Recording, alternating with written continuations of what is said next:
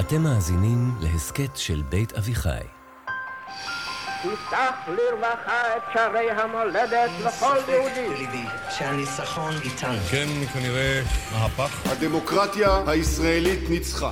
כמו לוויתן שאיבד את חוש הכיוון. בעד חיסול הטרור. אלימות היא כרסום יסוד הדמוקרטיה.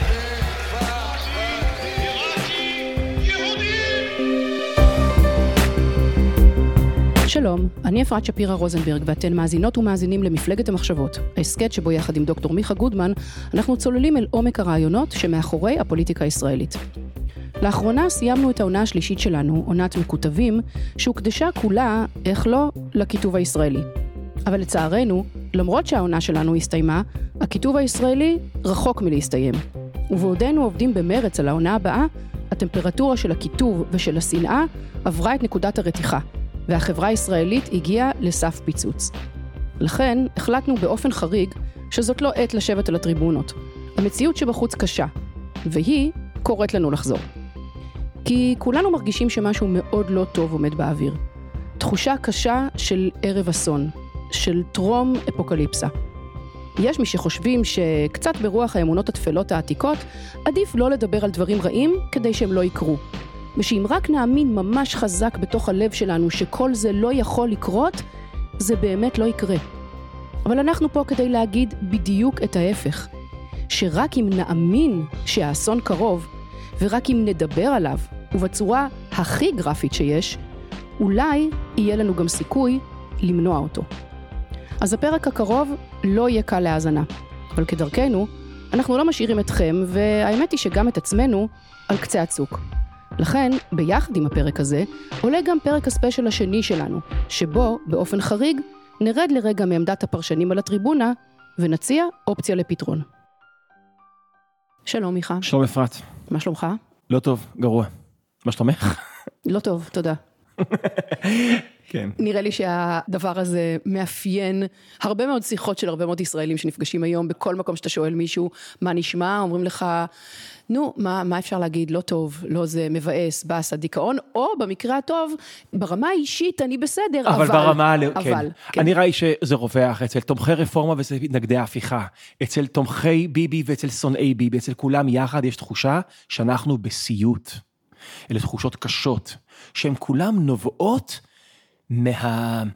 מההתנגשות הגדולה שיש כאן עכשיו. כן, עכשיו אנחנו במשך כל העונה שהסתיימה לא מזמן אה, מקוטבים, דיברנו, המשגנו, פירקנו את המרכיבים של הכיתוב, אבל אה, לא רק ששום דבר לא השתנה, אלא שהמצב אפילו החמיר. והתחושות הרעות שיש עם ההחמרה, את יודעת, זה מזכיר לי, אפרת, כשהייתי ילד, ואני די משוכנע שאני לא לבד כאן, וההורים שלי היו רבים. כשהם היו רבים, אז כילדים זה נורא מפחיד אותך, זה מעסיק אותך, זה יותר תחושה לא נעימה, כן. כשההורים שלך רבים. אז אני זוכר שניגשתי פעם להורים שלי ואמרתי להם, אתם במריבה?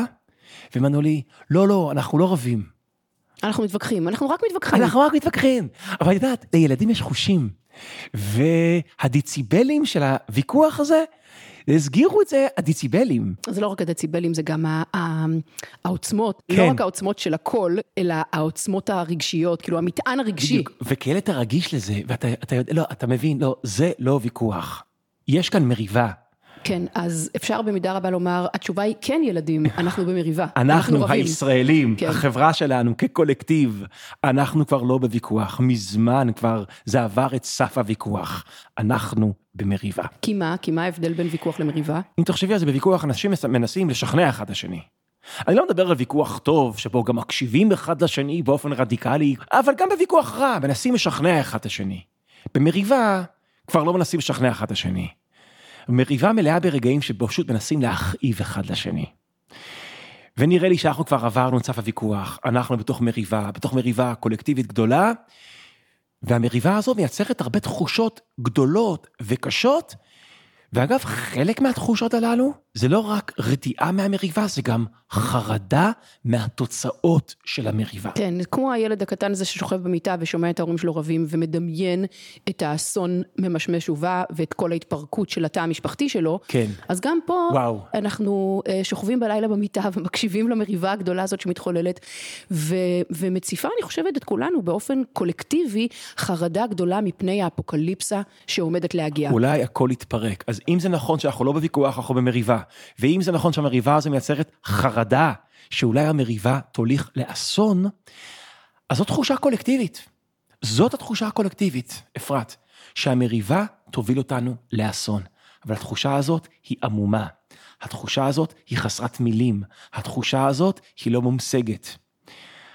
אנחנו חזרנו לפרק ספיישל בשביל לקחת את התחושה הזאת, את האינטואיציה הישראלית שקושרת בין מריבה לבין אסון, וננסה להמשיג את התחושה הזאת. כן, לא ננסה להפריך אותה, נכון. להפך, ננסה בפרק הזה לתת לתחושה הזאת עוגן במציאות, וממש להמשיג אותה ולהפוך אותה, אני חושבת אולי קצת לקחת אותה מהמישור האמוציונלי, ולהכניס אותה למישור הרציונלי. הרציונלי. להבין איך נראה תרגום של התחושות האלה במציאות, איך זה נראה. אנחנו ננסה לייצר תרחיש אמין שמחבר את המריבה לאסון, את המריבה לאפוקליפסה.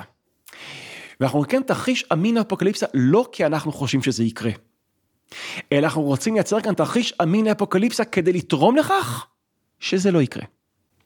וזה מכניס אותנו לתוך אה, משהו שאתה מכנה אותו פרדוקס המודיעין. נכון, היה לי לפני כמה שנים שיחה עם איש מודיעין בכיר, והוא כינה את התופעה הזאת פרדוקס המודיעין. שמה הפרדוקס? פרדוקס המודיעין זה דבר הבא, התפקיד של מודיעין זה לייצר תחזית לגבי העתיד.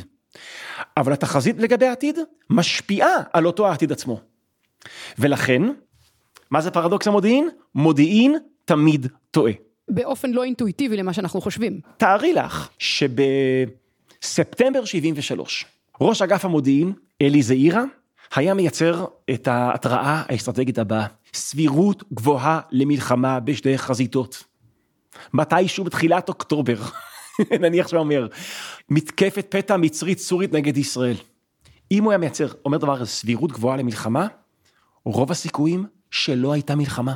כן, הוא היה מגייס מילואים, היו מתחילים, יוצאים לתרגילים וזה, הצד השני היה רואה את זה. היינו מגייסים את המילואים, המצרים אומרים, לא הצליח לנו. עלו עלינו. עלו עלינו, מקפלים את המתקפת פתע של השישי באוקטובר, ונגמר האירוע. ואז מה היו אומרים? איזה היסטרי. היסטרי. למה גייסו את הצבא סתם?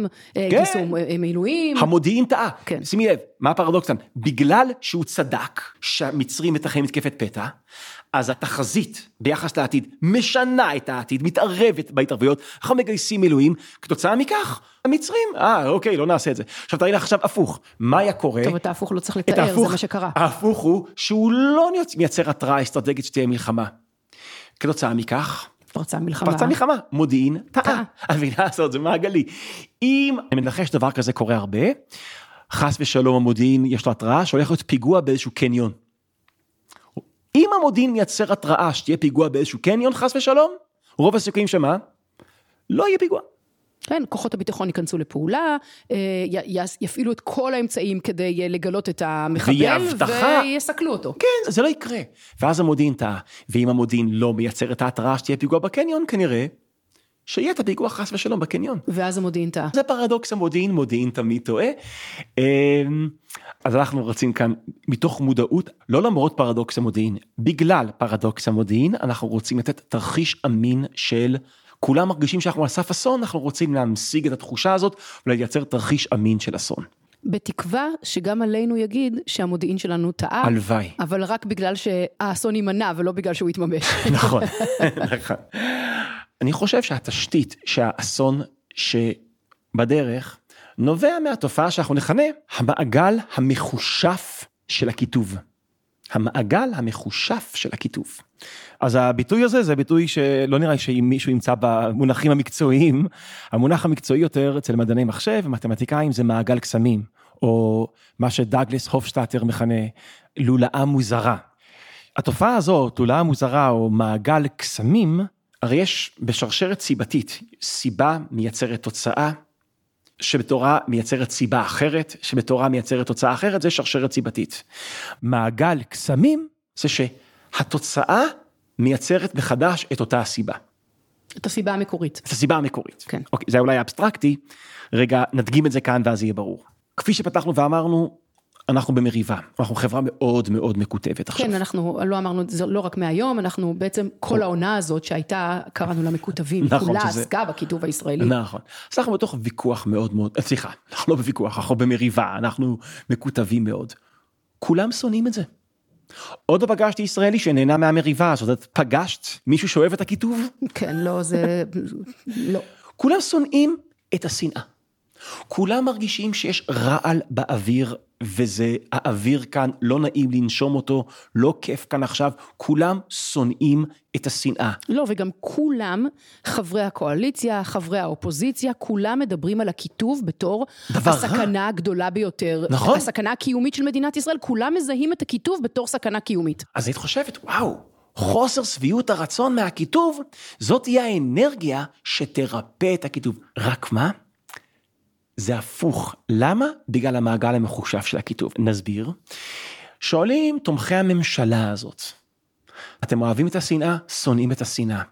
כיף לכם הכיתוב? מתעבים את הכיתוב. חוששים מהכיתוב. מי אשם בכיתוב? אוקיי, אז לממשלה יש תשובה ברורה. למה יש כזה כיתוב? בגלל המחאה. ומה שהם מכנים אנרכיסטים, וההקצנה של המחאה. האלימות, האלימ... כן, וההשבתת... והם מפרקים את זה הצבא. כן. עכשיו, שואלים אנשי המחאה נגד הממשלה, האם אתם אוהבים את המריבה? לא. האם אתם, כיף לכם הכיתוב? שונאים את הכיתוב, שונאים את השנאה. האם אתם חושבים שזה מסוכן כל המריבה שיכולה להתפתח למלחמת אזרחים, מלחמת אחים? כן, בטח. רק ברור להם מי הסיבה לכל הכיתוב, מי הסיבה? כמובן, הצד השני. הממשלה. שמובילה את ההפיכה המשטרית המסוכנת הזאת, היא מפרקת את הצבא, היא שותלת כאן שנאה, היא מפצלת בינינו, היא מונעת את האחדות שלנו. זאת אומרת, ואז קורה דבר כזה. אנחנו מתחילים לשנוא אחד את השני בגלל השנאה עצמה. אנחנו שונאים אחד את השני, אבל עכשיו, לא רק שיש את הסיבות המקוריות ללמה כל צד שונא את הצד השני, אלא התווספה לכך עוד סיבה. אנחנו שונאים את הצד השני גם בגלל שהוא מייצר את השנאה. נכון. וברגע שהמריבה הופכת להיות הסיבה של המריבה, עכשיו אנחנו רבים על המריבה, אי אפשר לצאת מזה. ואז קורה הדבר הבא, השנאה לשנאה, הסלידה מהמריבה. היינו חושבים שזה אנרגיה שתרפא את הכיתוב, האנרגיה הזאת הופכת להיות משהו שמרחיב את אותו הכיתוב. זה המעגל המחושף של הכיתוב. וזה יהיה הכלי שיעזור לנו לנתח טוב יותר את הסיטואציה שבה אנחנו נמצאים, ולמה המצב הזה הוא מאוד מסוכן, בגלל המבנה המעגלי של הכיתוב. זה נשמע כמו איזה סוג של מחלה אוטואימונית, שבה כאילו הגוף, איזושהי מערכת שאמורה להגן על הגוף מפני איומים חיצוניים, בעצם הם, מסתובב ותוקף את הגוף שהוא אמור להגן עליו. כן, כאילו מערכת- מנגנוני ההגנה הופכים למנגנוני התקפה. התקפה, עצמיים. כן, עצמיים, כן. אז בואי נחשוב, בואי נראה איך זה עובד המטאפורה שאת בונה כאן. מה שאמור להגן עלינו מפני החרפת הכיתוב, זה עצם הסלידה שלנו מהכיתוב. אנחנו לא אוהבים את המריבה, אנחנו סולדים מהמריבה, וכל זה אמור לגרום לריכוך של המריבה ולהרגעת המריבה. אבל מה קורה כשהמנגנונים שאמורים להרגיע את המריבה, הם עצמם מגבירים אותה. מחריפים את אותה המריבה עצמה. אוקיי, אז הבנו את המבנה הלוגי של הכיתוב, את הלופ המעגלי הזה שאנחנו נעולים בתוכו. אז בואו ננסה לגשת לדבר עצמו, בואו נבחן את המבנה של המריבה הגדולה הזאת שלנו, ונראה את הארכיטקטורה של המשבר הקשה הזה שאנחנו באמצע שלו. יש לנו את המשבר הגדול. זה משבר שהוא משבר פוליטי, והוא משבר חברתי, והוא כנראה גם מתחיל לייצר לבוש של משבר חוקתי. ובמידה רבה כל העונה השלישית היה ניסיון לנתח את המשבר החברתי פוליטי חוקתי שאנחנו נכנסים עמוק אל תוכו. נכון, זה כאילו הגזע, המקור של הכל. אבל המשבר הזה יצר עוד שלושה משברים נוספים. משבר אחד הוא דיפלומטי, משבר שני הוא ביטחוני, משבר שלישי הוא כלכלי, לא בהכרח בסדר הזה. אבל זה משבר משולש שמופעל באופן סימולטני, במקביל. זאת אומרת, זה משבר שנכנס להיריון, ולא עם ילד אחד, לא עם שני ילדים, לא עם תאומים, עם שלישייה. בואי רגע נעקוב אחרי, בקצרה, אחרי כל אחד משלושת המשברים הללו, ששלושתם צמחו מהמשבר המקורי, מהגזע, מהמשבר הפוליטי-חברתי-חוקתי. נתחיל אולי במשבר הכלכלי. זה סיכון שעוד לא לגמרי התממש, אבל כלכלנים מדברים על שתי תופעות שונות ומשלימות. תופעה אחת, האפשרות למשל ש... התרסקות של השקל והתחזקות של הדולר, זה למשל משהו שמדברים עליו לא מעט. זה יכול להגיע, אנחנו דולר של 4, 4.2, 4.3, 4.5, אלה תרחישים שאני קראתי שהם אפשריים, שאנשים חוזים אותם. כשזה יקרה, את יודעת מה ההשלכה המיידית של זה, אפרת? עליית מחירים. כן, אינפלציה, עליית מחירים. עליית מחירים זה פגיעה חזקה בכוח הקנייה שלך. אנחנו לא חושבים על זה תמיד ככה, אבל עליית מחירים זה כמו שלקחו ממך כסף. באו, לקחו מאיתנו הרבה כסף מהמשכורת שלנו. כי יכול להיות שיש לנו את אותו כמות כסף, אבל הוא קונה פחות, פחות. דברים, אז זה כמו שלקחו ממך כסף. כן. אז זה פגיעה אחת, אבל פגיעה שנייה, שהיא כבר מתממשת, רק עוד לא מרגישים אותה, זה ההתרחקות של משקיעים מישראל. וחברות הייטק חדשות שנרשמות מחוץ לישראל. השקעה במרכזי פיתוח שלא מגיעה לישראל. עכשיו, כל זה יכול להוביל להאטה של הצמיחה, להתגברות של האבטלה, ואפילו למיתון. ודרך אגב, אם מחברים בין שני התהליכים הללו, אנחנו לא יודעים אם זה יקרה דרך אגב, יש סיכון לא קטן, וכלכלנים מזהירים מפני זה, ומייצרים התראה מפני זה. התראה שהיא לא סבירות נמוכה שאלי זעיר 73, הם מדברים על סבירות גבוהה שהדברים האלה יקרו, כן? זה מצב של מצד אחד יש אבטלה גבוהה, יעני פיטרו אותי ואין לי כסף, ומצד שני יש אינפ... המחירים עולים. כן, אז עם הכסף שאין לי, אני צריך לקנות מוצרים יותר. זה משבר קשה וכואב, והוא עוד לא קרה, אבל יש התראה שהדבר הזה בדרך אלינו, שאלוהים ישמור. בואי נעבור רגע למשבר הביטחוני. גם כאן, אנחנו כביכול עוד לא מרגישים שום דבר, אבל כאן... דברים רוכשים מתחת לפני השטח. דברים רוכשים והמערכת הביטחונית הישראלית מתארת סיטואציה כזאת. הצבא שלנו, שהיחידות שלו מבוססות על ערכים של רעות, של אה, אחוות לוחמים, צבא העם, הצבא שלנו במשבר של לכידות. יחידות שונות בתוך הצבא נמצאים במשבר לכידות פנימי, אבל זה רק משבר אחד שמזין משבר שני, משבר הכשירות של הצבא.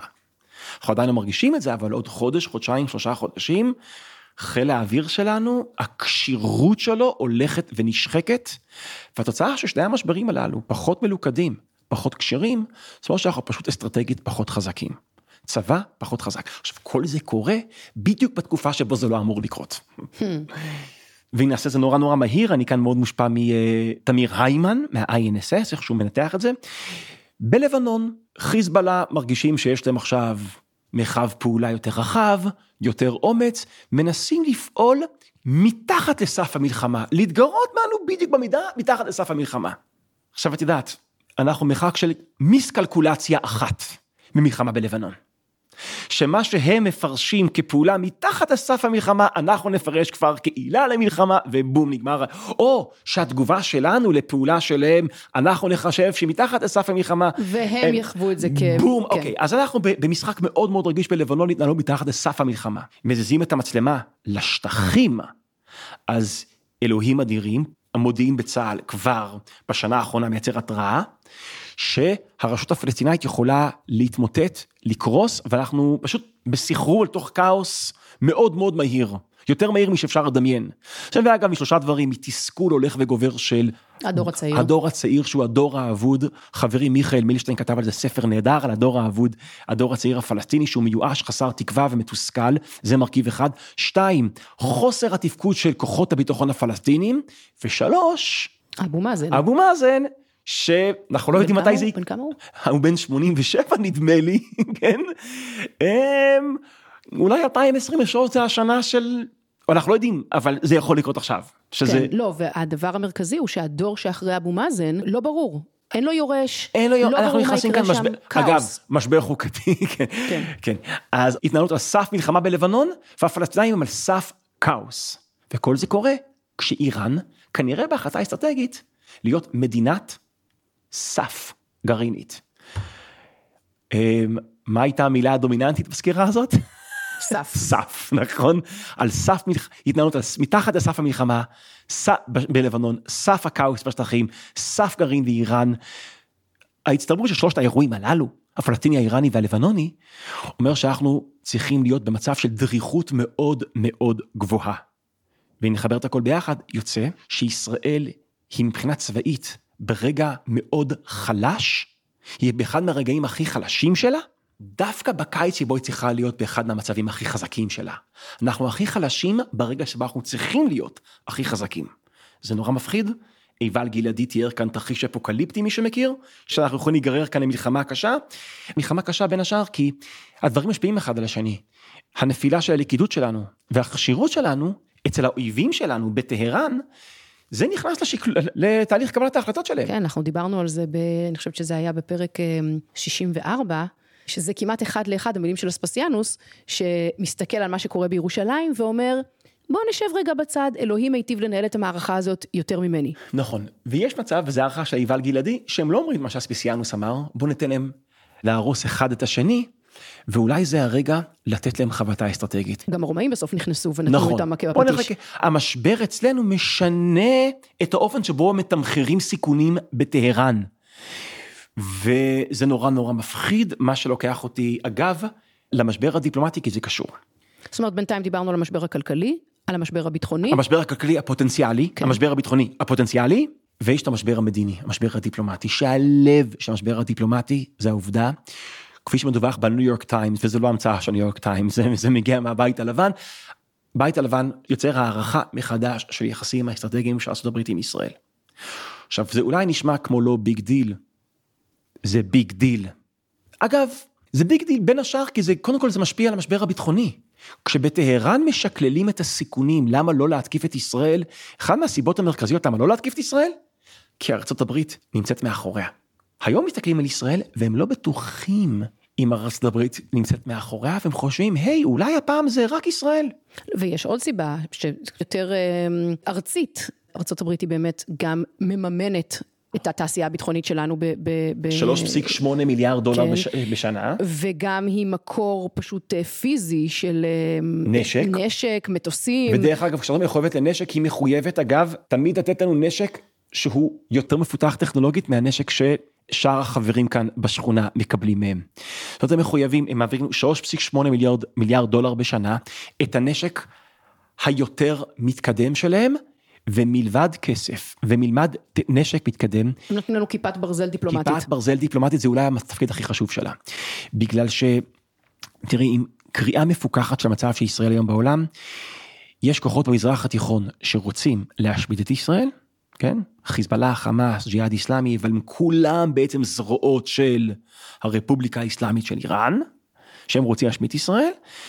ומצד שני, יש אליטות באירופה ובארצות הברית שרוצים לבודד את ישראל.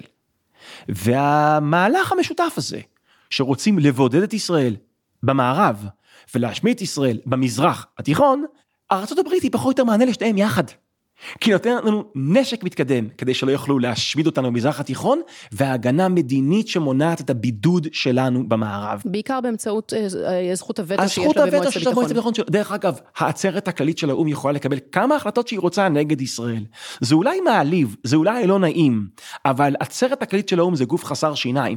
מועצת הביטחון של האו"ם יכולה להטיל סנקציות משתקות, יכולה לבודד מדינה, והיא עשתה את זה, והיא עושה את זה, והיא, הייתה, והיא יכולה לעשות לנו את זה, אבל היא לא מעיזה, כי ארצות הברית היא שומר הראש שלנו, היא מטילה וטו כמעט אוטומטי על כל החלטה כזאת.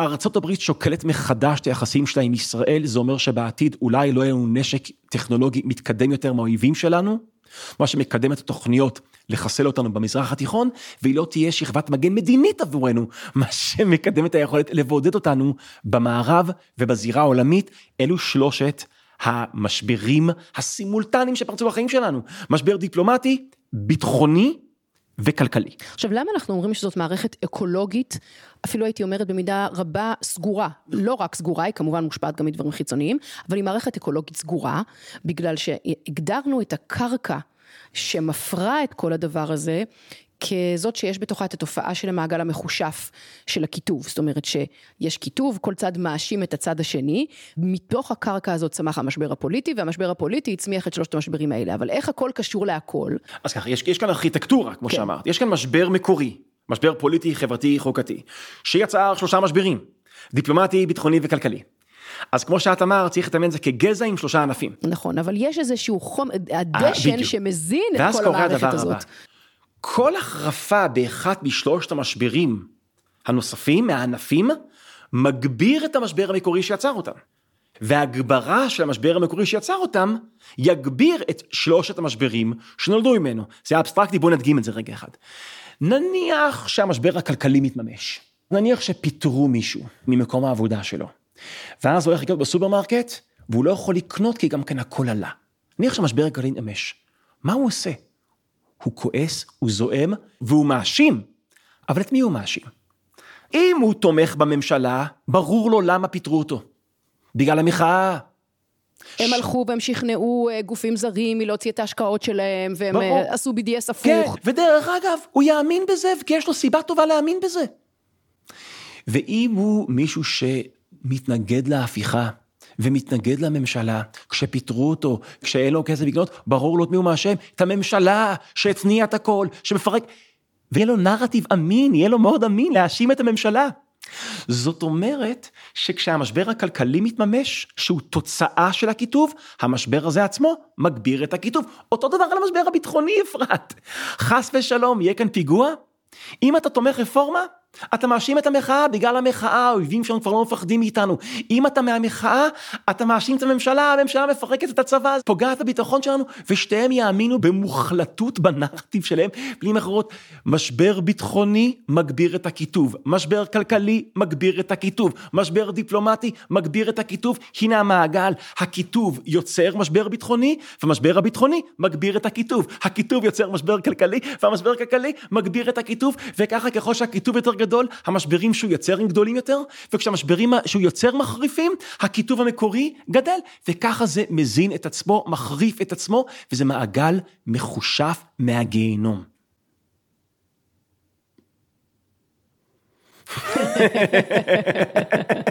קשוח. קשוח מאוד. וקשוח ומפחיד. יש פה בעצם אה, ארכיטקטורה אקולוגית במעגל סגור. כן, ארכיטקטורה שנראית ככה, יש כאן משבר אחד שהוליד שלושה. ואז השלושה מזינים את האחד, והאחד מזין את השלושה, והשלושה את האחד, ונכנסים לסחרור. וכשאנחנו מסתכלים על הסחרור הזה, אנחנו יכולים באמת להתחיל להבין איך כל זה יכול להוביל לחורבן. או שבמידה רבה, זה כבר עצמו סוג של חורבן. הסחרור עצמו הוא סוג החורבן. בגלל שאין לנו דרך לצאת ממנו בעצם. אז אני רוצה עכשיו, למה עשינו את הפרק הזה? את מכירה את ה... ניסינו לתת תרחיש אמין, כאילו אנשים חוששים מפני האסון, הנה ככה באופן רציונלי, כאילו יש באופן אמוציונלי, אנחנו מרגישים שאנחנו על סף אסון, זה הניסיון לנתח באופן רציונלי איך נראה האסון. תראה, התחלנו את הפרק הזה עם אה, התחושות הקשות של, ה, של אני חושבת, הרבה מאוד ישראלים, לא כולם. וחרדות, כן. וחרדות, ולאורך כל הפרק הזה בעצם, אני חושבת, רק העצמנו את הדבר הזה, זאת אומרת, אה, מה שניסינו לעשות זה לקחת את התחושות האלה ולהפוך אותן ל... כאילו, להסביר למה התחושות האלה מוצדקות. אתם פוחדים? יש לכם סיבות טובות לכם. נכון, ונשאלת השאלה, למה לעשות את זה? זאת אומרת, אה, אתה יודע, יש איזו אמונה תפלה כזאת של... אה, למה לדבר על דברים לא טובים? אם חמסה, נדבר חמסה, עליהם, כן. כן, חמסה חמסה, אם נדבר על זה אולי זה יקרה. כאילו, אולי עדיף לא לדבר על זה, לא לעשות את מה שעשינו עכשיו, לא לפרט את כל הדבר האפוקליפטי המפחיד הזה, ואז אה, אתה יודע, לא, נגד עין הרע, לא נדבר כן. על זה, זה לא יקרה. אז אתה יודע, זאת אמונה תפלה, שאם מדברים על משהו רע זה מקרב אותו, אבל היא מתכתבת גם כן דרך אגב עם אמונה מאוד חזקה שיש היום בניו אייג'. מכירה את הספר הזה, הסוד? טרם מספיק אותי. אוקיי, זה כזה סוג של מניפסט שחלק מהאמונות שיש בניו אייג', שאם אתה מאוד מאוד מאמין שמשהו יקרה, עצם זה שאתה מאמין בכך שהוא יקרה, זה יקרה. טוב, זה וולט דיסני מפורש. כן. If you can dream it, you can do it. אני דווקא חושב שהשורשים של הוולט דיסני המפורש הזה נמצאים אה, לדעתי אפילו בברית החדשה. נכון יש את הסיפור של ישו הולך על המים? כן. כולם מכירים. יש כמה גרסאות של הסיפור הזה בברית החדשה, ועל פי אחת מהן, אם אני זוכר נכון, הוא הולך על מים בכנרת. בכנרת, ופטרוס, אחד התלמידים, אה, מסתכל על זה בפליאה, וישו מעודד גם את פטרוס ללכת על המים, אבל מתוך התפיסה הבאה, אם אתה מאמין, אתה תצליח. אם אתה, אין לך שום ספק, אתה מאמין, ואתה מאמין שאתה לא תיפול לתוך המים, אתה תצליח. ויש רגע שפטרוס מתחיל ללכת על המים, זה טיפה מצליח לו, ובום, הוא נופל. אה, ואז ישו אומר לו, הוא מכנה אותו, אתה קטן אמונה. אתה קטן אמונה. אז אולי כאן זה השורש של ה... אם אתה מאמין, גם אם אתה מאמין בבלתי אפשרי, הבלתי אפשרי יהיה אפשרי. רק תאמין וזה יקרה. ומישו עד, או הגרסה הזאת של ישו, ועד וולט דיסני. דיסני, והסוד והניו אייג', אם אתה מאמין בזה ממש, זה יקרה. אבל תחשבי שכל המסורת הזאת, אגב, שאני חושב שיש בה אמת. כל הפלסיבו מבוסס על זה. אם אתה מאמין שתבריא, זה עוזר לך להבריא. אפקט פיגמליון. כן.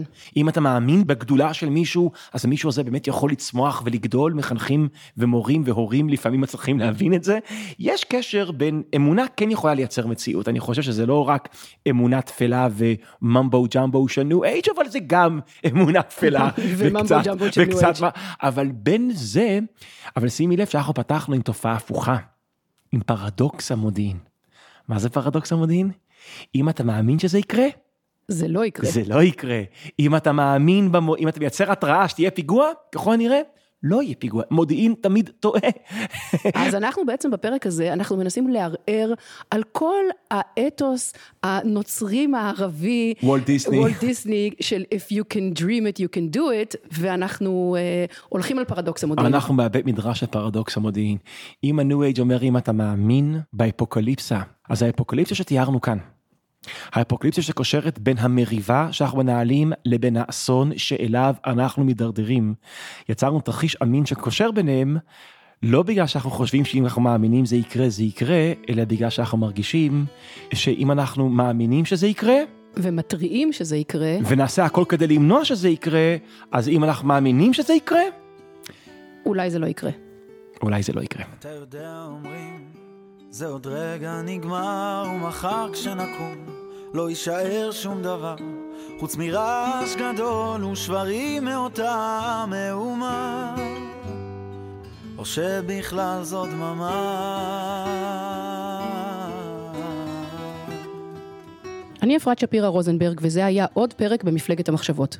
אין ספק שהפרק הזה לא עושה נעים בגב, הוא משאיר את כולנו עם גוש קשה בגרון או בבטן. לכן, אתם מוזמנים ומוזמנות לעבור מיד לפרק הבא. פרק שבו אנחנו מעזים לרדת לרגע מהטריבונה ולהציע אופציה לפתרון. תודה לניר לייסט ולאור שמיר האורחים, לאייל לויט ולשחר מונטלק על ההפקה, ולמתן חיים ולניבה גולדברג מצוות הדיגיטל. פרקים נוספים של מפלגת המחשבות והסכתים נוספים של בית אביחי מחכים לכם באתר שלנו ובזירות ההסכתים המובילות. שהכל ישתנה, שהלב השחור עוד יקום ויחיה, ואומרים שאם קצת נחכה אז יהיה לנו טוב, כן כך זה נדמה, ואומרים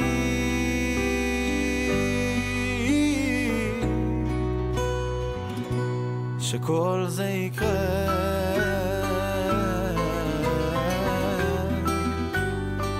שכל זה יקרה.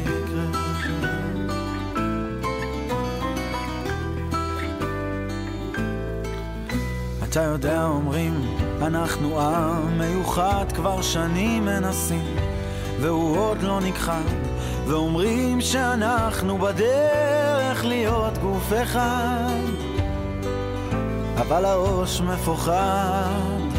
אתה יודע, אומרים גם שאנחנו קצת רדודים, כי גדלנו אחרת אל מול מסכים שלימדו את כולנו בעיקר לחשב חישובים, לספר סיפורים,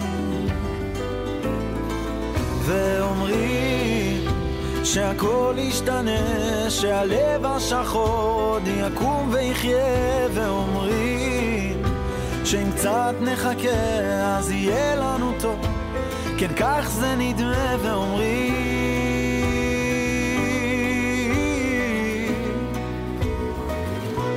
שכל זה יקרה.